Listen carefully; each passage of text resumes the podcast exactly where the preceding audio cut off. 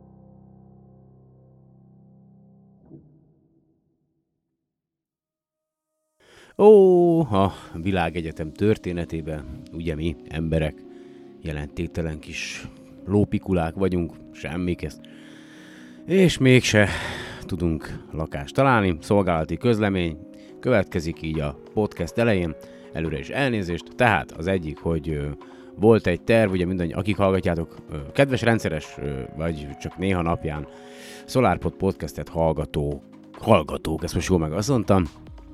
Ugye tudjátok, hogy ott, ahol most jelenleg rögzítem az adást, ez egy idézőjelesen egy átmeneti hely, ahol lakunk, és hát tavaly októbertől vártam egy lehetőségre, mármint lakhatási lehetőségre, sajátra talán, ugye, ami most a héten kiderült, hogy sajnos elúszott, úgyhogy egyelőre nem tudom, hogy albérletbe megyünk-e, vagy megpróbálunk összekaparni valamennyi kis pénzt, és aztán venni Budapest külterületén, még úgy, hogy azért be lehessen járni normálisan dolgozni, valamilyen zárt kerti akármit, már nem tudok más kitalálni.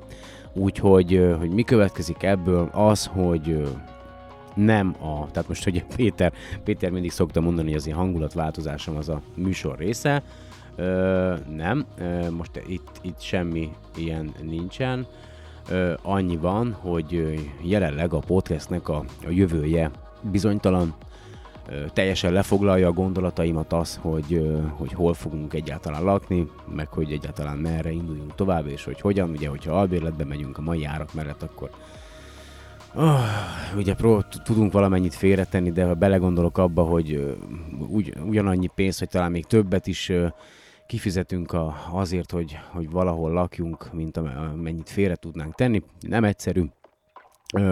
Milyen érdekes, hogy tehát itt élünk ebben a hatalmas világegyetemben, tehát hogy valahogy hogy ezek a dolgok, ugye, tehát ezek a dolgok, amik úgy általában történnek az emberrel, betegség, baleset, az életben a nehézségek, ugye, ezek úgy ide rántják ugye vissza a saját problémáiba, és alapvetően meg tényleg az van, hogy annak tudatában történik mindez velem, és engem is visszahúz, és hát ugye még amíg élek, ugye, meg kell oldanom ezeket a problémákat, hát valahogy boldogulni kell, valahol ugye otthonra kell elni, valahol lakni kell, és hát nem könnyű, és akkor tehát is tudom, hogy mekkora ez a világegyetem, és hogy még hány bolygó lehet, vagy hány helyen lehet még jelen az élet a világ mindenségbe, és aztán mindegy, gyerekek, ez nem könnyű, nem egyszerű. A lényeg az, hogy nem tudom, hogy hogyan lesz tovább a podcast, hogyha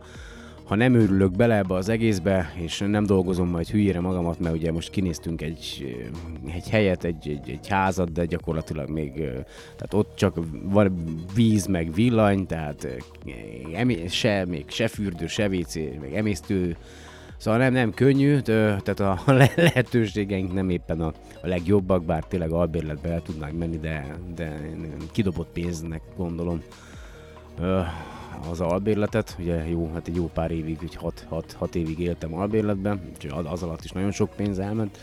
Na mindegy, bocsánat, ne haragudjatok, a lényeg az, hogy én szeretném csinálni ezt az egészet, az hogyha most ez a kevés hallgató egy kicsit támogat, az nem segít a problémán, tehát ezért se szoktam én kérni támogatást, mert az nem oldja meg azokat a nagyobb problémákat, amelyekkel szembe kell nézni, tehát ilyen mindennapi megélhetési problémám nincsen, egyáltalán csak nem lesz hol lakni. Hát ez kurva jó. Na mindegy.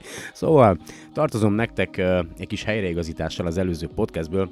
Az egyik és legfontosabb az, hogy a Kepler űrtávcsőnek a pályájáról próbáltam meg beszélni, hát inkább kevesebb, mint több sikerrel, és hülyeséget mondtam, az a lényeg. Így kérdőjelesen arra tippeltem, hogy L4 egy Lagrange pont, de nem így van. A Kepler űrtávcsőt eredetileg az L2-es Lagrange pontra szerették volna felküldeni, tehát az eredeti terv az ez volt, nem ott van.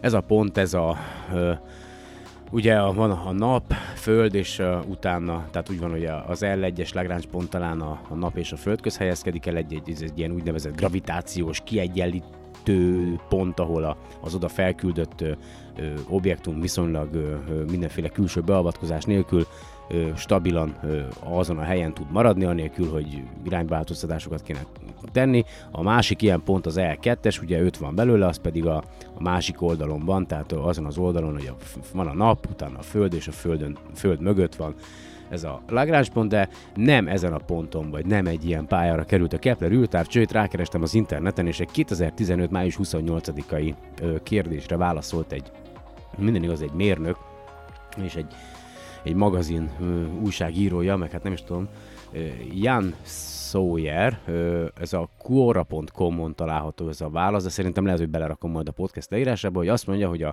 a Hubble űrteleszkóp, mert ugye kérdezte valaki, hogy mi a Keplernek a pályája, hogy merre jár, hol van maga az űrteleszkóp, és akkor itt azt írja, hogy a Hubble űrteleszkóppal ellentétben, amely a Föld körül kering, a Kepler egy úgynevezett Earth Trailing, vagy nem is tudom, ez a trail, minek hív, mi is ez, vontató, vagy földkövető, vagy nem is tudom, tehát angolul Earth Trailing pályára van elhelyezve a nap körül.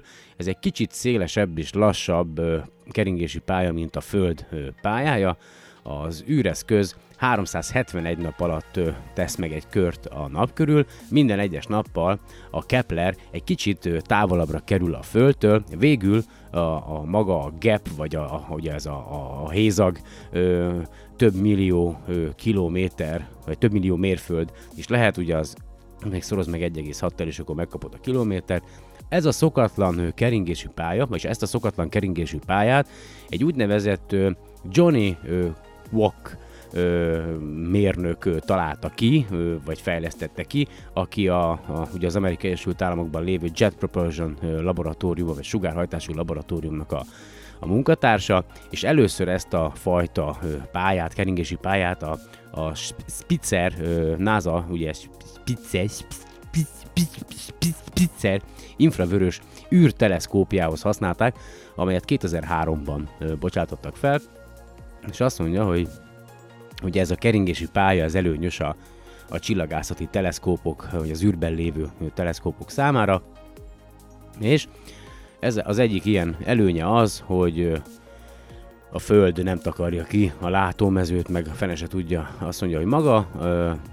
Ja igen, ezen a pályán az űreszköznek nincs szüksége időszakos meghajtó beindításra azért, hogy megtartsa az irányát, és mindenféleképp a legjobb az, hogy ez egy nagyon üzemanyaghatékony keringési pálya, kevesebb energiát, kisebb rakétát, igényel, mint az, hogy az L2-es Lagrange pontra eljuttassák az űreszközt, amely ugye eredetileg a Kepler űrteleszkópnak a célja volt, de nem ott van most, és akkor még így egy kiegészítés, hogy ugye a NASA-nak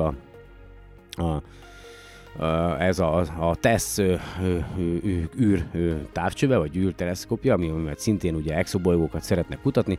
Na, április 10-valahányadika felé történik meg a fellövés, tehát az előző adásban is volt egy hiba, amit vétettem, mert ott júniust mondtam, de ugye a cikkben azt olvastam, hogy legkésőbb júniusig azt hiszem fel akarják bocsátani, vagy fel akarják lőni, az eddig időpont az április közepe körül van, és akkor a másik helyreigazítás, amivel még tartozom, szintén az előző podcastben volt, amikor arról beszéltem, hogy a NASA-nak ez a New Horizons, vagy nem tudom, hogy New Frontiers programja, amikor ugye különböző küldetéseket választanak ki arra, hogy azt támogassa maga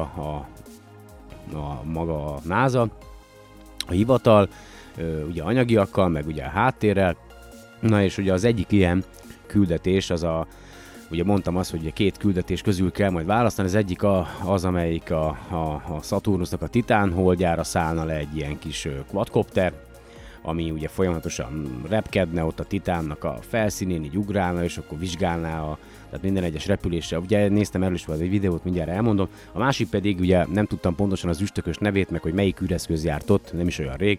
Ez a Comet 67, vagy a 67P kódnevű üstökös lenne, vagy a más néven ez a Churyumov Gerasimenko, és a Rosetta űrszonda, ugye Rosetta űrszonda volt, nem is értem, hogy miért nem jutott eszembe, tehát a Rosetta űrszonda volt az, amely ugye keringett az üstökös körül, aztán ugyanak volt a Filla, vagy Fillae leszálló egysége, amely ugye mi utóbb kiderült, ugye magyarok is dolgoztak ám egyébként rajta, sőt szerintem, ha jól emlékszem, voltam egy előadáson, ahol azt mondták, hogy annak a leszálló egységnek a teljes vezérlését magyarok készítették egyébként, nem tudom, jól emlékszem-e. Ez is egy érdekes dolog. Van a JÖSZ joghallgatók önképző szervezete, és egy hónappal ezelőtt, vagy még talán később, inkább egy hónappal ezelőtt tartottak egy ilyen előadást, amely a privát űrszektornak a felemelkedésével foglalkozott, és ott Péterrel, meg az ismerősével közösen elmentünk,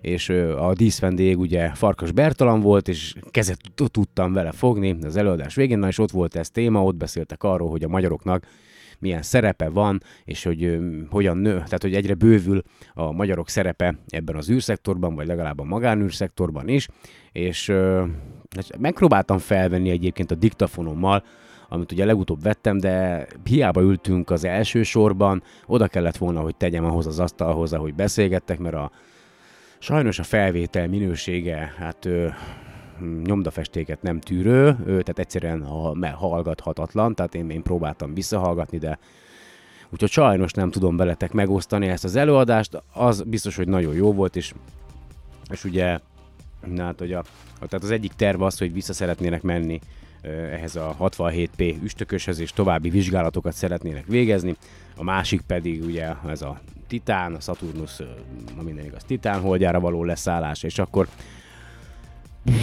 most megint témaváltás. Legutóbb volt az űrszemétről szó, és ugye a héten fellövésre, tehát a SpaceX végrehajtotta összesen a 15. de a 14.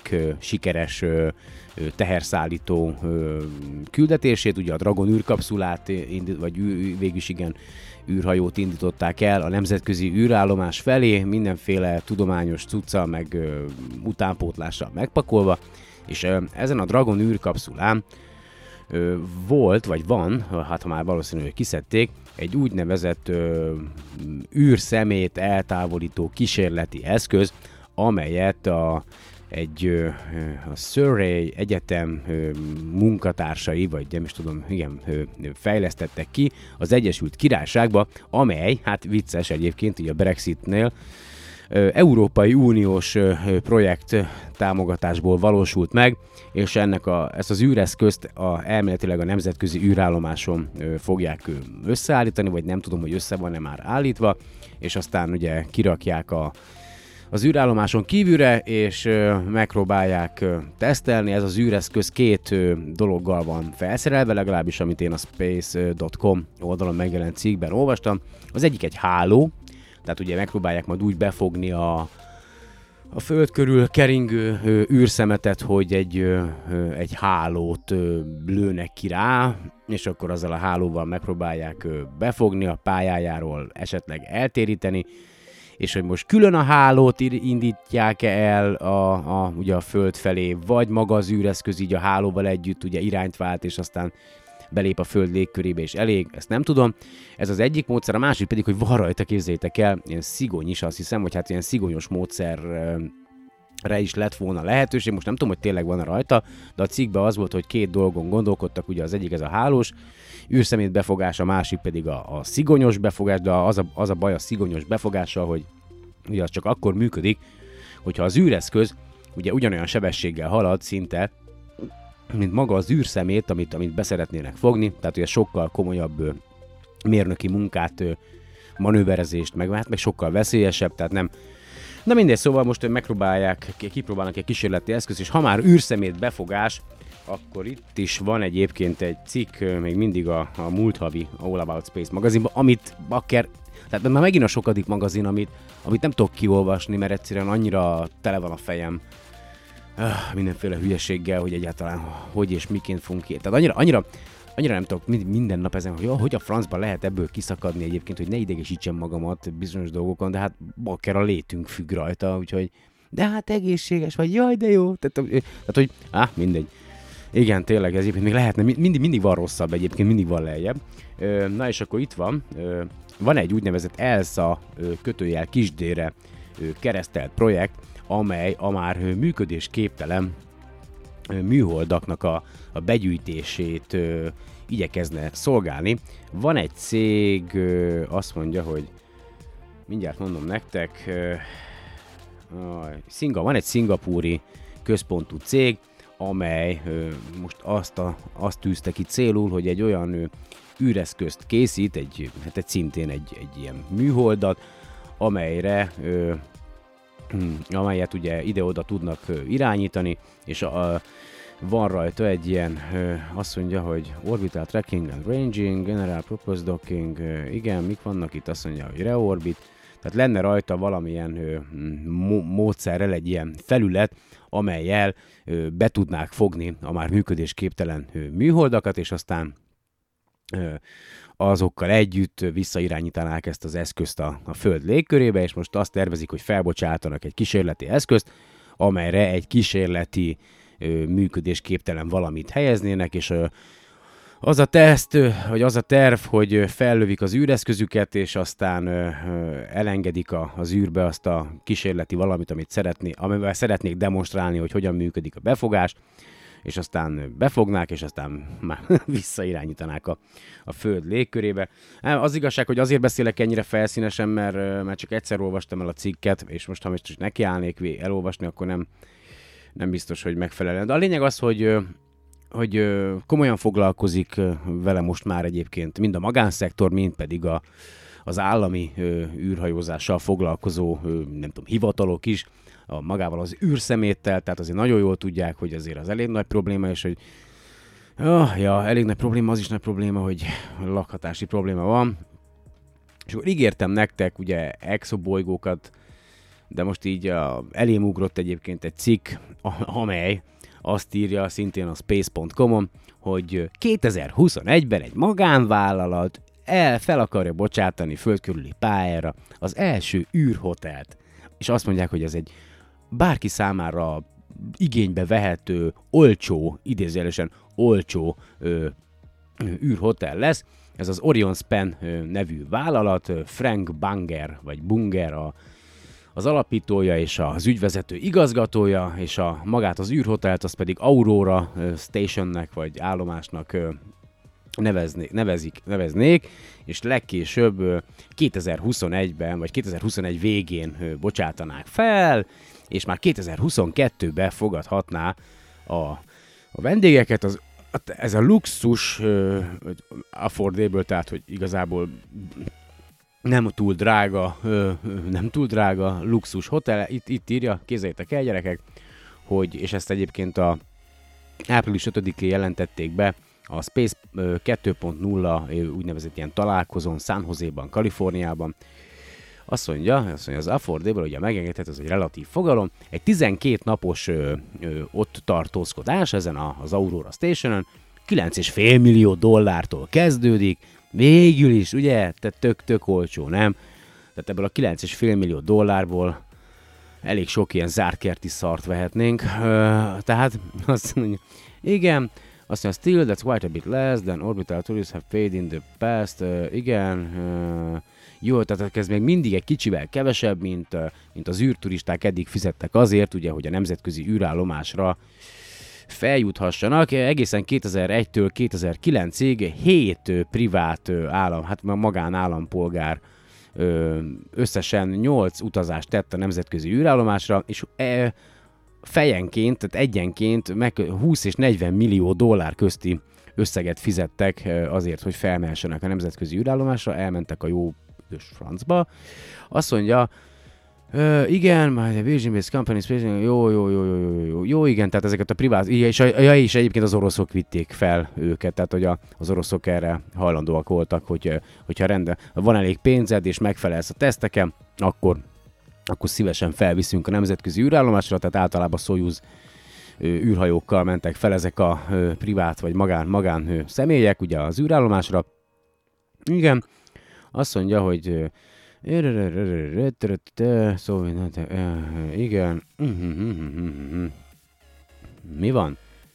Azt mondja, hogy az Aurora állomáson, bocsánat, mindjárt egy kis türelmet, elnézést. Na, csak közben töltöttem egy kis bort magamnak, remélem, hogy megy a felvétel, igen. Egészségünkre gyerekek, tényleg. Komolyan. Na, szóval folytatódik itt a cikk. Make more modular, more simple to use, to have more output, azt mondja, hogy mindenféle fejlesztést, meg izért, stb. Hajtottak végre a terveiken, mert már korábban is tervezték, és hogy sokkal modulárisabb lesz a rendszer, meg sokkal több lesz benne az automatika, és hogy nem kell majd űrsétákat végre hajtani, azt mondja, az állomás körül elvégzendő munkákra. Azt mondja, a célunk az volt, mikor elindítottuk magát a vállalatot, hogy egy olyan újítást vagy innovációt hajtsunk végre, amely egyszerűen lehetséges. Igen, a cost of... Tehát is megpróbálták a lehető legjobban költséghatékonnyá tenni az elképzelésüket. Az Orion Span saját maga építi ezt az Aurora űrállomást. Azt mondja, a cégnél olyan fejlesztő mérnökök is dolgoznak, akik a nemzetközi űrállomásnak a tervezésében és fejlesztésében is részt vettek. Igen, it's manufacturing the hotel in Houston and developing the software required to run the Bay Area. Jó, oké, tehát minden Aurora Station will be about the size. Tehát azt mondja, az Aurora űrállomás egy privát repülőgép méretével fog megjegyezni, mert a privát, ugye vannak ezek a magánűrrepülők, amelyekkel itt a górék is járnak, nem kell messzire menni, itthon is van jó néhány embernek. Szóval kicsit morzol, igazságtalan, tehát hogy tényleg, tehát az élet gyerekek, tehát tényleg attól függ, honnan nézed, meg milyen helyzetben vagy, valaki azt mondja, hogy az élet igazságos, valaki azt mondja, hogy az élet igazságtalan. Igen, minden csak nézőpont kérdése. Jelen helyzetemben azt mondom, hogy francot igazságos. Na szóval maga az Aurora űrállomás, igen, akkora lesz, mint egy magán űrrepülőnek a kabinja. Igen, azt mondja, hogy 13,3 méter hosszú lesz, és 4,3 méter széles. Lesz benne, azt mondja, hogy 160 köbméternyi területtel fog rendelkezni. Azt mondja, összehasonlítva a nemzetközi űrállomással, ami 109 méter hosszú, and hezen, igen, és 916 köbméternyi nyomás alatt lévő területe van. Egy kicsit azért ez kisebb lesz, azt mondja, 320 kilométer magasan fog majd keringeni az űrállomás, alacsonyabban egy kicsivel, mint a nemzetközi űrállomás, ugye, ami körülbelül 400 km, átlagosan 400 km magasan kering. Azt mondja, most még ugye egyelőre bizonytalan, hogy hogyan fogják majd pályára, vagy kivel fogják majd ugye felküldeni az Aurora állomást a cégnél, ugye hát még nem tudják, igen, de azt mondja, hogy tárgyalások folyamatban vannak, hát elképzelhető szerintem, hogy a SpaceX mondjuk Falcon Heavy rakétájával lesz felbocsátva, legalábbis ez az én gondolatom, ami így hirtelen beugrott.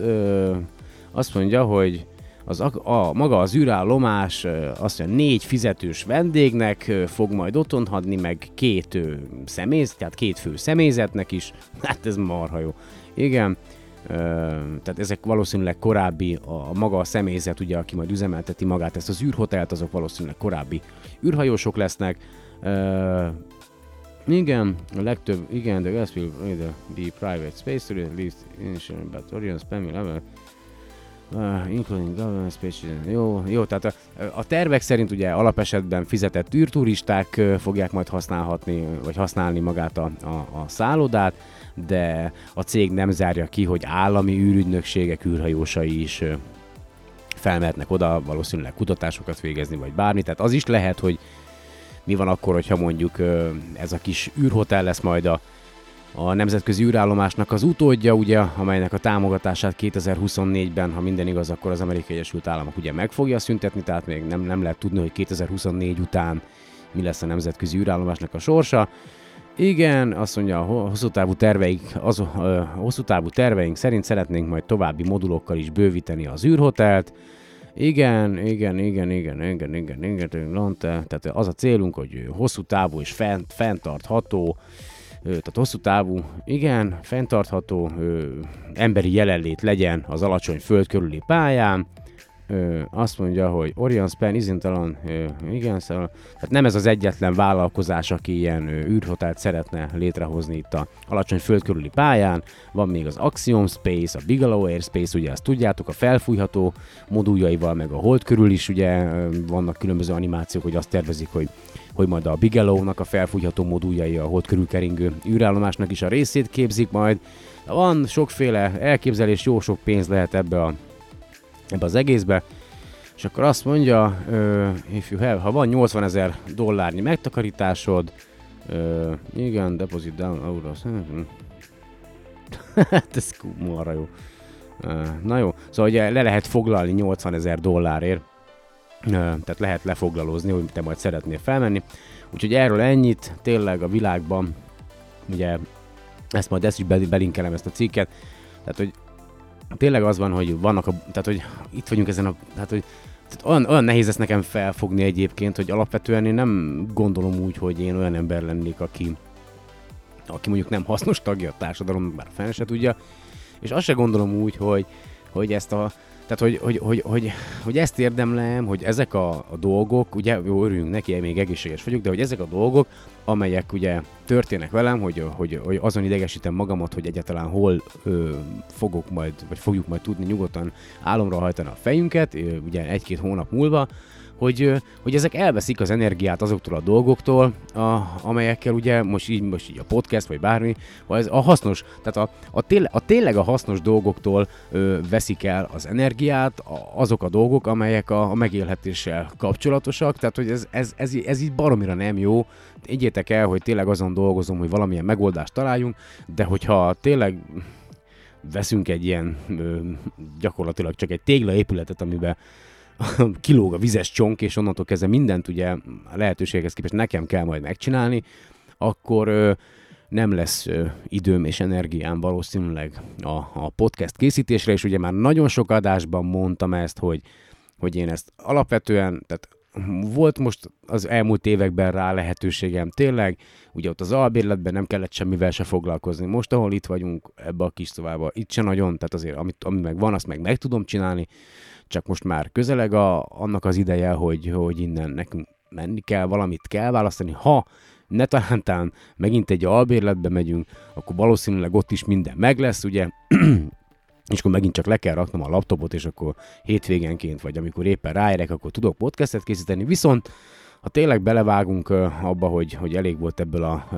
cigány életből, már bocsánat a kifejezésért, hogy szinte minden évben, vagy minden második, harmadik évben költözöm, mint valami vándor, már nem tudom micsoda, szóval hogy akkor viszont tényleg nem lesz energiám, elnézést kérek tőletek, tényleg szeretnék mindazoktól elnézést kérni, hogyha ne talántán ténylegesen így alakulna, akik rendszeresen hallgatják az adást, ne haragudjatok, nem tehetek róla. Tehát, hogy sajnos ilyen helyzetben valószínűleg kerülünk, úgyhogy ez nem azért fog történni, mert én mély depresszióba zuhantam, és nem akarom csinálni ezt az egészet, hanem egyszerűen energiám nem lesz rá, hanem majd a megoldásra váró problémákra fogok koncentrálni, ugye, és amikor csak szabadidőm lesz, akkor dolgozni fogok keményen. Barkácsolni, tudjátok, kis vakolás, szigetelés, gödörásás, szarlapátolás, kis nyivákolás, siránkozás, az dolgozás, tehát hogy eléggé le leszek foglalva, tényleg elnézést értem, és akkor én itt a mai adásnak a hülyeség részét be is fejezném, és engedelmetekkel folytatnám ugye Isaac Asimov Robbanó napok című könyvének a felolvasását, ami most ahhoz a fejezethez ért, hogy csillagok és bolygóik. Tehát arról fog szólni, hogy milyen típusú csillagok vannak, legalábbis ugye az 1985-ös tudásunkhoz mértem, illetve hogy azoknak milyen bolygóik lehetnek. Na, de akkor egy korty kis italka, aztán azonnal folytatom. Tehát Isaac Asimov Robbanó napok írta 1985-ben, kiadta magyar nyelven a Kossuth kiadó 1987-ben. Azt mondja, csillagok és bolygóik. Első generációs csillagok. A világegyetem léte nagyjából 15 milliárd évvel ezelőtt, most hát tudjuk ugye, hogy 13,8, mindegy, a Big Bang-gel vagy ősrobbanással vette kezdetét, méghozzá egy elképzelhetetlenül magas hőmérsékletű, ugyanakkor hihetetlenül apró szerkezet formájában. Ez aztán rendkívüli hirtelenséggel tágulni és hűlni kezdett. Kezdetben sugárzásból, fotonokból és kvarkokból, valamint elektronokból és neutrinokból állt. Ezeket azonban hamar követték az olyan szubatomi részecskék, mint a protonok és a neutronok, amelyek már nagyobb tömeggel rendelkeznek. Ahogy a világegyetem tovább tágult és hűlt, a protonokból és neutronokból olyan atommagok képződtek, mint a hidrogén 2, a hélium 3 és a hélium 4, de ezen túl aztán egy lépéssel sem ment a dolog. A folyamat pár perc leforgása alatt véget is ért, és a világegyetem óriási hidrogén és héliummal készlete készen állott. További, talán 700 000 évig tartó tágulás és hűlés eredményeként csökkent le annyira a hőmérséklet, hogy a negatív töltésű elektronok, a pozitív protonok, illetve az összetettebb magok közelébe férkőzhettek, ahol aztán az elektromágneses erők a helyükhöz szögezték őket. Na most nem tudom pontosan, ez már saját kiegészítés, de mintha a legutóbbi ismereteink szerint ez talán 300 000 évre tennék, de nem akarok hülyeséget mondani. Tehát, így módon hidrogén és hélium atomok jöttek létre. A hélium atomok bármi történjék is, mindig önállóak maradnak, de ha két hidrogén atom ütközik össze elég alacsony hőmérsékleten, akkor azok egy kétatomos alakzattá, hidrogén molekulává kapcsolódnak össze. Ahogy a világegyetem tovább tágult és hűlt, úgy tágult vele együtt minden irányban a hidrogén és a hélium. Föltételezhetjük ezért, hogy az univerzum egy homogén felhő volt, amely ezeknek a gázoknak a keverékéből állt, és amely mindenütt folyamatosan ritkult, hiszen egyre nagyobb és nagyobb térfogatot kellett kitöltenie. Bizonyos okoknál fogva azonban a felhő nem maradt egyenletes sűrűségű, más görög eredetű szóval nem maradt homogén. Talán véletlen ingadozások és a nyomukban járó örvénylések okozták, hogy az atomok ide-oda sodródva az átlagosnál nagyobb sűrűségű, lassan forgó tartományokat képeztek, amelyek külön váltak az átlagosnál kisebb sűrűségű tartományoktól. Ha az atomok tovább folytatják a rendezetlen mozgásukat, akkor ezek a különbségek végül is eltűnnek. A nagyobb sűrűségű részekből atomok mennek át a kisebb sűrűségűekbe, vagyis érvényesül a homogenitás visszaállítására irányuló tendencia. Persze, a véletlenszerű mozgások és örvénylések újra létrehozhatnak nagyobb sűrűségű tartományokat, de ezek helye akár csak a kisebb és nagyobb nyomású övezeteké a földi légkörben állandóan változik. Ha azonban egy nagy sűrűségű régió alakul ki, akkor az állandónak bizonyulhat. Az ilyenekben a gravitációs tér erőssége a sűrűséggel párhuzamosan nő. A gravitációs tér egyszer csak erősebbé válik, mint a rendezetlenül mozgó atomok szétszóródási tendenciája. Sőt, A nagyobb sűrűségű tartomány gravitációs tere arra is elég erős lehet, hogy befogja a kisebb sűrűségi régiók atomjait, és így a sűrűbb részek még sűrűbbekké, a kevésbé sűrűek pedig még kisebb sűrűségűekké válnak. Röviden, a homogén-hidrogén-hélium keverék egy idő múlva hatalmas felhőké tömörül, amelyeket szinte légüres tér választ el egymástól. Egy-egy hatalmas gázfelhőnek a tömege és a térfogata fölér egy galaxiséval, sőt, akár egy galaxis halmazéval is. Az ilyeneket protogalaxisoknak nevezhetjük. A protogalaxisokon belül az atomok rendezetlen mozgása további egyenetlenségeket idéz elő. A végén a protogalaxisok már kisebb gázfelhők milliárdjaiból állnak, amelyeket gyakorlatilag üres tér választ el egymástól. A kisebb felhők ugyanúgy forognak bennük, mint ahogy a protogalaxisok is forognak egymáshoz képest. Érdekes módon ezek a forgások különböző irányúak, és ha összegezzük őket, akkor a különböző irányok kiegyenlítik egymást. Az univerzum mint egész tehát nem forog. Minden gázfelhőnek megvan a saját gravitációs tere, amelyik elég sűrű, annak a gravitációs tere is elég erős lesz ahhoz, hogy elkezdje összehúzni a felhőt. Ha pedig az összehúzódás beindult, akkor a felhő sűrűsége tovább nő, és ennek következtében a gravitációs térereje is nőni fog. Az erősbödő gravitációs tér viszont szükségszerűen fokozza az összehúzódást. Más szóval, ha egyszer egy gázfelhő elkezd összehúzódni, akkor ennek az összehúzódásnak mind gyorsabbá és gyorsabbá kell válnia. Ahogy a felhő összefelé húzódik, a nyomás és a hőmérséklet a közepén folyton növekszik, és egyszer csak elég nagy lesz ahhoz, hogy beindulhasson a magfúzió. A felhő hamarosan annyira forró lesz, hogy fényt képes kibocsátani. Többé már nem gázfelhő, most már csillag lett belőle. A csillagkeletkezés minden protogalaxisban lejátszódott, úgyhogy mire a világegyetem 1 milliárd éves lett, a protogalaxisok gázfelhői ragyogó csillagokkal teli galaxisokká alakultak át. Ezek közül való a mi galaktikánk is. Keletkezésük idején a galaxisok kizárólag hidrogént és héliumot, főleg hidrogént tartalmaztak. A létrejövő csillagok is tisztán hidrogénből és héliumból álló úgynevezett első generációs csillagok voltak. Ha úgy képzeljük el a dolgot, hogy az összes gázfelhő ilyen első generációs csillagokká sűrűsödött, akkor az a látszat keletkezik, mintha ez a folyamat egyszer és mindenkorra véget ért volna. Az első generációs csillagok viszonylag kicsik és nyugodtak, könnyen ott maradhatnak akár 14 milliárd évig is a fősorozaton, így aztán még ma is vígan léteznek. Ha a némelyikük fehér törpévé roppan is össze, az aránylag csöndben zajlik le. Egyes galaxisokban valóban nagyon kevés gáz és porfelhő van, és gyakorlatilag minden csillaguk első generációs. Ezekben protogalaxis korukban a gázfelhők eloszlása bizonyára eléggé egyenletes volt, maguk a felhők pedig méretüket tekintve viszonylag egyformák lehettek. Második generációs csillagok. Más galaxisokban azonban, és a miénk is ezek közé tartozik, a gázfelhők valamilyen okból különböző méretűek lehettek. A nagyobb felhőknek nyilván a többinél gyorsabban kellett sűrűsödniük, hiszen gravitációs terük erősebb volt. Föltehetőleg ezekből a nagyobb felhőkből keletkeztek azok a nagy tömegű csillagok, amelyek rövid életűeknek bizonyultak és fölrobbantak, mint szupernóvák. Valószínű, hogy a szupernovák a hosszú-hosszú csillagászati időskálának szinte a kezdetén megjelentek, és már akkor is anyagot robbantottak ki az űrbe, amikor sok gázfelhőnek még csillaggá sűrűsödni sem volt ideje. A nagy energiájú szupernova anyag fölmelegíti azokat a gázfelhőket, amelyekkel elkeveredik. Minél forróbb a felhő, az őt alkotó atomok annál gyorsabban végzik rendezetlen mozgásukat, és annál erősebben igyekeznek szétszóródni. A hüllőfélben lévő felhő, amely önnöngravitációs vonzása folytán épp kezd összehúzódni, e fűtés hatására tágulni fog. Gravitációs tere gyöngébb lesz, a sűrűsödési periódus kezdete pedig időben jelentősen kitolódik, vagy akár el is marad.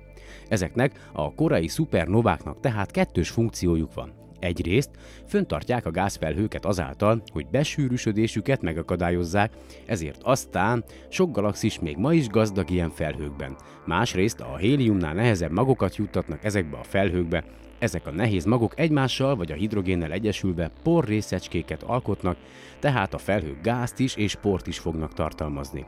Ez az oka, hogy míg egyes mai galaxisokban az össztömegnek kevesebb, mint 2%-át alkotják a csillagközi gázfelhők, addig azokban, ahol a szupernovák kitettek magukért, a gáz és porfelhők aránya akár a 25%-ot is elérheti. A felhőkben gazdag galaxisokban a felhők nem egyenletesen oszlanak el. Ezek általában spirális galaxisok, a gáz- és porfelhők pedig főleg a spirálkarokban összpontosulnak. A mi napunkat magába foglaló galaxissal is ez a helyzet. Egyes becslések szerint galaktikánk spirálkarjainak fele tömegét a csillagközi gáz- és porfelhők adják. Ennyire poros a galaktikának az a külvárosa, amelyben élünk, ezért van az, hogy alig látunk bele a szerkezetébe. A tejút síkjában, ahol a felhők összpontosulnak, a közelebbi csillagokon túl semmit sem látunk, mert a felhők minden egyebet eltakarnak.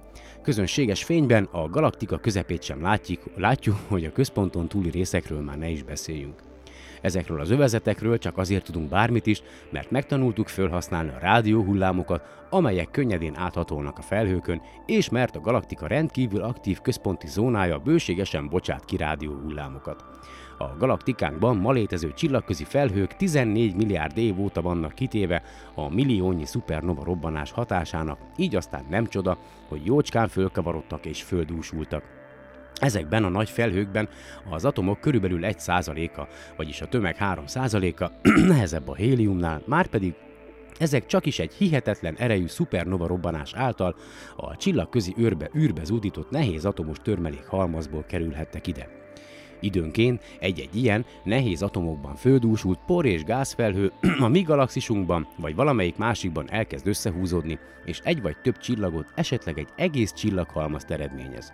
A csillagközi felhőkből kialakuló jelentős mennyiségű nehéz atomot tartalmazó csillagokat nevezzük második generációs csillagoknak. Ezek kicsiny, de azért nem elhanyagolható mértékben tartalmaznak olyan anyagokat, amelyek korábbi, most már halott vagy legalábbis nem fősorozatbeli csillagok kohójában készültek.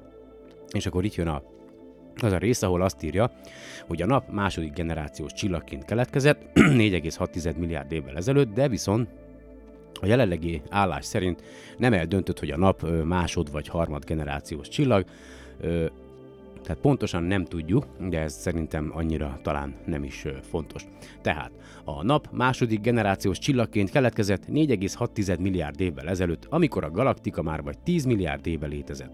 A felhő, amelyből kialakult, ilyen elképzelhetetlenül sokáig volt a szupernova robbanásoktól jövő törmelékek hatásának kitéve, így a nap, bár csak nem teljesen hidrogén és hélium alkotja, létrejöttének pillanatától fogva tartalmaz nehéz atommagokat, méghozzá nem is elhanyagolható mennyiségben. Ha egy csillag, például a nap létrejöhetett 10 milliárd évvel az ősrobbanás után, akkor azóta is keletkezhettek csillagok. Ez kétségkívül így is van, mert hiszen ma is léteznek olyan fősorozatbeli csillagok, amelyek nagy tömegük miatt csak néhány millió éve alakulhattak ki. Sőt, még olyanoknak is kell lenniük, akár a mi galaktikánkban, akár a közvetlen környezetében, amelyek épp most vannak keletkezőben, úgyhogy remélhetőleg közvetlen bizonyítékot is találunk majd az ilyen folyamatokra. Mi a helyzet például az Orion köddel? Ennek a por és gázfelhőnek 300-szor akkora a tömege, mint a napé, és vannak benne csillagok, különben nem sugározna. A csillagokat a körülöttük levő gáz és por elfedi, éppen úgy, ahogy egy homályos, üvegű villanykörte is a benne lévő izzószától világít, de magát a szálat elrejti a szemünk elől. Mégis bizonyos jelek arra utalnak, hogy ezek a csillagok igen nagy tömegűek, akkor pedig fiataloknak kell lenniük. Egészen biztos, hogy a felhőkből keletkeztek, és hogy olyanok is vannak, amelyek épp most vannak ugyanúgy keletkezőben. Ott, ahol ilyen csillagkeletkezési folyamat megy végbe, a felhő egy darabja összetömörül, sűrűbbé, kevésbé átlátszóvá válik.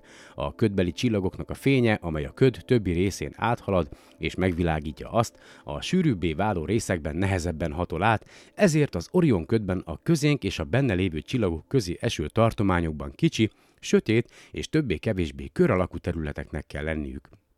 Ilyen sötét foltokat mutatott ki az Orion ködben Bártján Bok, holland-amerikai csillagász 1947-ben. Lehetséges, bár nem biztos, hogy ezek az úgynevezett Bok ködök kialakulóban lévő csillagok. Fölvetődhet a kérdés: miért kezdenek el a csillagközi felhők csillagokká sűrűsödni, ha egyszer évmilliárdokig elvoltak felhőként összehúzódás nélkül? Talán az atomok és a por rendezetlen mozgása teremt ezekben a felhőkben valamiféle összesűrűsödést, ami megnöveli a gravitációs tér erősségét és beindítja a folyamatot. Ez a helyzet azonban nem állhat elő túlságosan gyakran, különben a dolog már évmilliárdokkal ezelőtt végbe ment volna. Ugyanakkor a részecskék rendezetlen mozgása fokozatosan szét is szórhatja a felhőt, úgyhogy az beleolvad a csillagközi űr majdnem légüres terébe. Végül is a csillagközi térben mindenütt találunk nagyon ritka, nagyon híg gázt és némi finom port. Ez részben olyan anyagból áll, amely sohasem vett részt csillagok vagy csillagközi felhők keletkezésében, részben viszont olyanból, amely felhőkből szóródott ki. Hogy ilyen csillagközi anyag létezik, azt elsőként Johannes Franz Hartmann német csillagász bizonyította be 1904-ben. Egy csillag színképét tanulmányozva úgy találta, hogy a spektrumvonalak eltolódtak. Ez várható is volt, hiszen a csillag távolodik tőlünk. Hartmann azonban azt is észrevette, hogy bizonyos vonalak, méghozzá a kálcium vonalai mégsem tolódtak el. A kálcium többé-kevésbé nyugalomban volt, tehát nem lehetett a csillagokban. Mivel a csillag és mi közöttünk semmi sincs, csak az üres tér, a kálciumnak ebben az űrben kell lennie, amely ezek szerint közel sem teljesen üres. A kálcium bizonyára rendkívül hígan van szétszórva, de miközben a csillagfény a sok-sok fényévnyi űrön át utazik felénk, időről időre egy-egy kálcium atomhoz ér, amely elnyeli a fény egy-egy fotonját. Végül elég fotont nyel el ahhoz, hogy ez észrevehető sötét vonalat okozzon a színképben. Robert Julius Trampler, svájci-amerikai csillagász 1930-ban kimutatta, hogy a csillagközi por, bár sűrűsége hihetetlenül kicsiny, elegendő ahhoz, hogy távoli objektumokat érzékelhetően elhalványítson. Mindebből arra következtethetünk, hogy azok a csillagközi gázfelhők, amelyek évmilliárdokon át léteznek és megőrzik önmagukkal való azonosságukat, ilyen az is, amelyikből a mi napunk keletkezett, és ilyenek a ma létező felhők is, kényes egyensúlyi állapotban vannak, ahhoz sem nem elég sűrűek, sem nem elég hidegek, hogy az összetömörödés folyamata elkezdődjék, ahhoz viszont sem nem elég ritkák, sem nem elég melegek, hogy szétoszoljanak a csillagközi gáz hátterében. Ahhoz tehát, hogy az ilyen felhőkből csillag képződjék, szükség van valamire, ami csak, ha kismértékben is és ideiglenesen is képes fölbillenteni az egyensúlyt. Mi lehet az, ami meghúzza a ravaszt? A csillagászok számos lehetőséget vettek fontolóra. Az Orion ködben például a mostani nagy, forró, fiatal csillagok olyan erős csillagszelet keltenek, amihez képest a mi napszelünk csupán lágyan lengedező fuballat. Ezek a csillagszelek, amint végig söpörnek a környező ködön, a port és a gázt maguk előtt hajtják, és sűrűbbé préselik össze. Ez viszont a ködnek azon a tájékán felerősíti a gravitációs teret és beindítja a sűrűsödést, ami aztán még jobban összetömöríti a gázt és a port, még jobban felerősíti a gravitációs teret, és így tovább. Előbb egy bokköd, végül pedig egy csillag alakul ki. Csak hogy, akkor hogyan keletkeznek azok a bizonyos forró, fiatal csillagok? És főképp hogyan jött létre az Orion köd legelső csillaga, mielőtt még az összehúzódási folyamatot elindító erős csillagszelek fölléptek volna a ködben? Több lehetőség is szóba jöhet. A csillagközi felhők akárcsak maguk, a csillagközi felhők akárcsak maguk a csillagok mozgásban vannak, méltóság teljesen keringenek a galaxis központi része körül, amely a galaxis tömegének nagy részét tartalmazza. Előfordulhat, hogy a csillagközi köd mozgása során egy nagy tömegű, forró nap közelében halad el, és ennek a csillagszele adja az első nyomás hullámot a csillag keletkezéséhez. Máskor viszont két csillagközi felhő találkozhat össze, és egy kicsit benyomhatják egymást, elindítva egy pici összetömörödést. Vagy a kettő egyszerűen összeolvad, és egy kis átfedési tartományt alkot, amelyben a sűrűség nagyobb lesz, mint külön-külön volt. Az átfedési tartományban felerősödik a gravitációs tér, és kezdetét veszi a sűrűsödés. Előfordulhat aztán az is, hogy a csillagközi köd a környező csillagoktól rendkívül távol eső területen halad át, ahol hőmérséklete valamennyivel lecsökken. Az őt alkotó atomok és részecskék mozgása lelassul, ezért azok egymás felé zuhannak, így a felhő sűrűbbé válik és beindul az összehúzódás. A ravasz meghúzásának ezek a lehetőségei azonban annyira gyengék, hogy kétséges, egyáltalán lehetséges-e olyan mértékű csillagkeletkezés, mint amilyen a valóságban volt. Van esetleg hatékonyabb startpisztoly is? Van bizony, ha egy szupernova egy csillagközi felhőhöz viszonylag közel robban föl, akkor a kidobott anyagmennyiség lökés hullám módjára rohan bele a felhőbe. Ez sokkal hevesebb esemény lesz, mint bármi, amely egy közönséges csillag közelében vagy két felhő egybeolvadásakor végbe megy. A felhő összenyomódása erősebb, a csillagkeletkezési folyamat beindulása biztosabb lesz. A szupernova robbanás azonban, ahogy a fejezet egy korábbi helyén már említettem, Föl is fűtheti a csillagközi felhőt, így éppenséggel akadályozója lehet a sűrűsödésnek. Ez attól is függ, hogy mennyire közeli a szupernova, milyen volt eredetileg a felhő sűrűsége, és így tovább. Bizonyos körülmények között a szupernova fűtő hatása, máskor viszont az összenyomó hatása győzedelmeskedik. Az utóbbi eset vezet a csillagképződéshez. Ezek szerint lehetséges, határozott bizonyítékunk nincs rá, ezért tényleg csak lehetőségről beszélünk, hogy körülbelül 4,6 milliárd évvel ezelőtt egy szupernova robbant föl, talán csak néhány fényévnyire egy olyan csillagközi felhőtől, amely mindaddig 10 milliárd éven át egyensúlyban volt. A szupernova hozta volna létre annak a folyamatnak az elkezdődéséhez szükséges összetömörödést, amelynek végeredménye a nap keletkezése lett. Ha ez így volt, akkor háromszoros segítségért tartozunk köszönettel a szupernováknak. Először is a szupernovák voltak azok, amelyek hosszú-hosszú korszakokon keresztül megtöltötték az űrt nehéz elemekkel, amik másképp soha nem jöttek volna létre. Ezek az elemek létfontosságúak világunk és önmagunk számára, nélkülük sosem léphettünk volna a színre, és talán az élet semmilyen más formája sem, sehol a világegyetemben. Vajon... Másodszor a szupernova robbanások energiája tartott vissza rengeteg csillagközi felhőt, köztük azt, amelyből történetesen a mi napunk született, az idő előtti összesűrűsödéstől, így azok kellő mennyiségben kaphattak nehéz elemeket.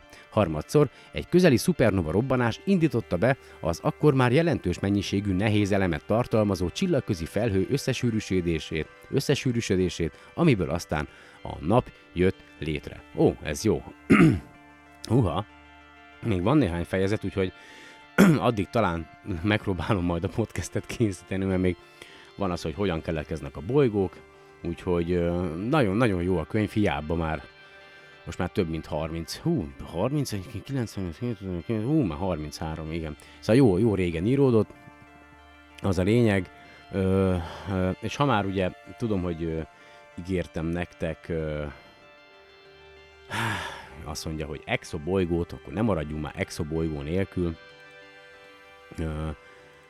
Van itt egy exobolygó, azt mondja, hogy exoplanet, a Kepler 452b nevű bolygó, azt mondja, Kepler 452b, na hol van az infografika?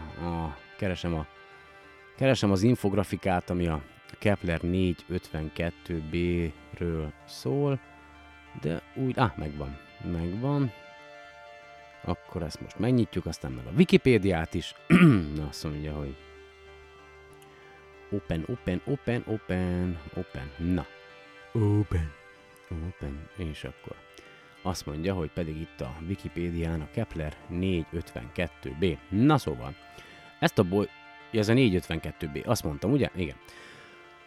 Ugye ezt 2015-ben hitelesítették, vagy a 2015 a felfedezés éve, és ugye már akkor úgy nevezték, hogy Föld 2.0, vagy a Földnek a kuzinja a felépítése alapján. Azt mondja, hogy igen, más néven még úgy is ismert, hogy az a Kepler objektum ugye meghatározás vagy jelölés alapján KOI-7016.01. Ez egy exobolygó, amely egy naptípusú csillag körül kering, körülbelül 1400 fényévnyire a Földtől, a hattyú csillagképben. Azt mondja, hogy ez ugye a Kepler űrtávcső azonosította, és a felfedezését 2015. július 23-án jelentette be a maga a NASA. Azt mondja, hogy van itt azt mondja, egy tanulmány, amit 2018-ban végeztek, azt mutatja, hogy statisztikailag nincs bebizonyítva, hogy a Kepler 452b létezik, úgyhogy még mindig csak jelöltnek kéne tartania, de hogyha ezt nem veszük számításba, akkor az az első potenciálisan kőzet bolygó szuperföld, vagy amelyet ugye egy csillagnak a lakhatósági zónájába fedeztek fel, amely csillag a mi napunkéhoz hasonló. Csak most itt próbálom ugye az angol nyelvű szöveget olvasni, hát akkor ez nem jó. Azt mondja, hogy a Kepler 452-es csillag az 10%-kal nagyobb, mint a mi napunk, Maga a bolygó az 60%-kal nagyobb a Földnél, és azt mondja, igen, ez az első, azt mondja, a Kepler 452b hőmérséklete jelenleg ismeretlen, maga a bolygó 385 nap alatt tesz meg egy kört a központi csillaga körül, igen, 1400 fényévnyire van, igen, és akkor ugye, igen, jó, az oké, de a lényeg az, hogy itt a Wikipédián azért írják, hogy nem eszik ám olyan forrón a kását, azt mondja, a Kepler 5-ször nehezebb, mint a Föld, mert a tömege 5-ször nagyobb a Földénél, ugye a felületi, tehát a felszíni gravitációja az kétszerese a földi gravitációnak, igen, de ez ilyen csak egy ilyen megközelítő érték, több mint valószínű, hogy szuperföld, nagyon sok aktív vulkánnal, a nagy tömegének és a sűrűségének köszönhetően, igen, tehát a nagy, vastag, sűrű felhő kell, hogy legyenek. Much of the surface view from... Igen, jó. Azt mondja, igen, 385 nap alatt, tehát 385 földi nap alatt tesz meg egy kört a csillaga körül. 50%-kal nagyobb a sugara, mint a földinél. Igen, és akkor a lakhatósági zónában található. És akkor azt mondja, most itt ír hőmérsékleti adatot, itt azt mondja, hogy olyan mínusz 8 fokos lehet talán a nem tudom, ez a equilibrium, legalább az átlag, nem tudom mit jelent, mindenben megnézem gyorsan. Egy kicsit melegebb a Földnél, az a lényeg. A Kepler 452 csillag, az egy G-típusú csillag, amely körülbelül ugyanakkor a tömegű, mint a napunk, csak 3,7%-kal nehezebb és 11%-kal nagyobb, a felszíni hőmérséklete 5757 Kelvin, közel azonos, mint a napé, amely ugye a nap 5778 Kelvin felszíni hőmérsékletű. Azt mondja, hogy a csillagnak az életkora az körülbelül 6 milliárd évesre teszik, tehát 1,4 milliárd évvel idősebb, mint a nap, és azt mondja,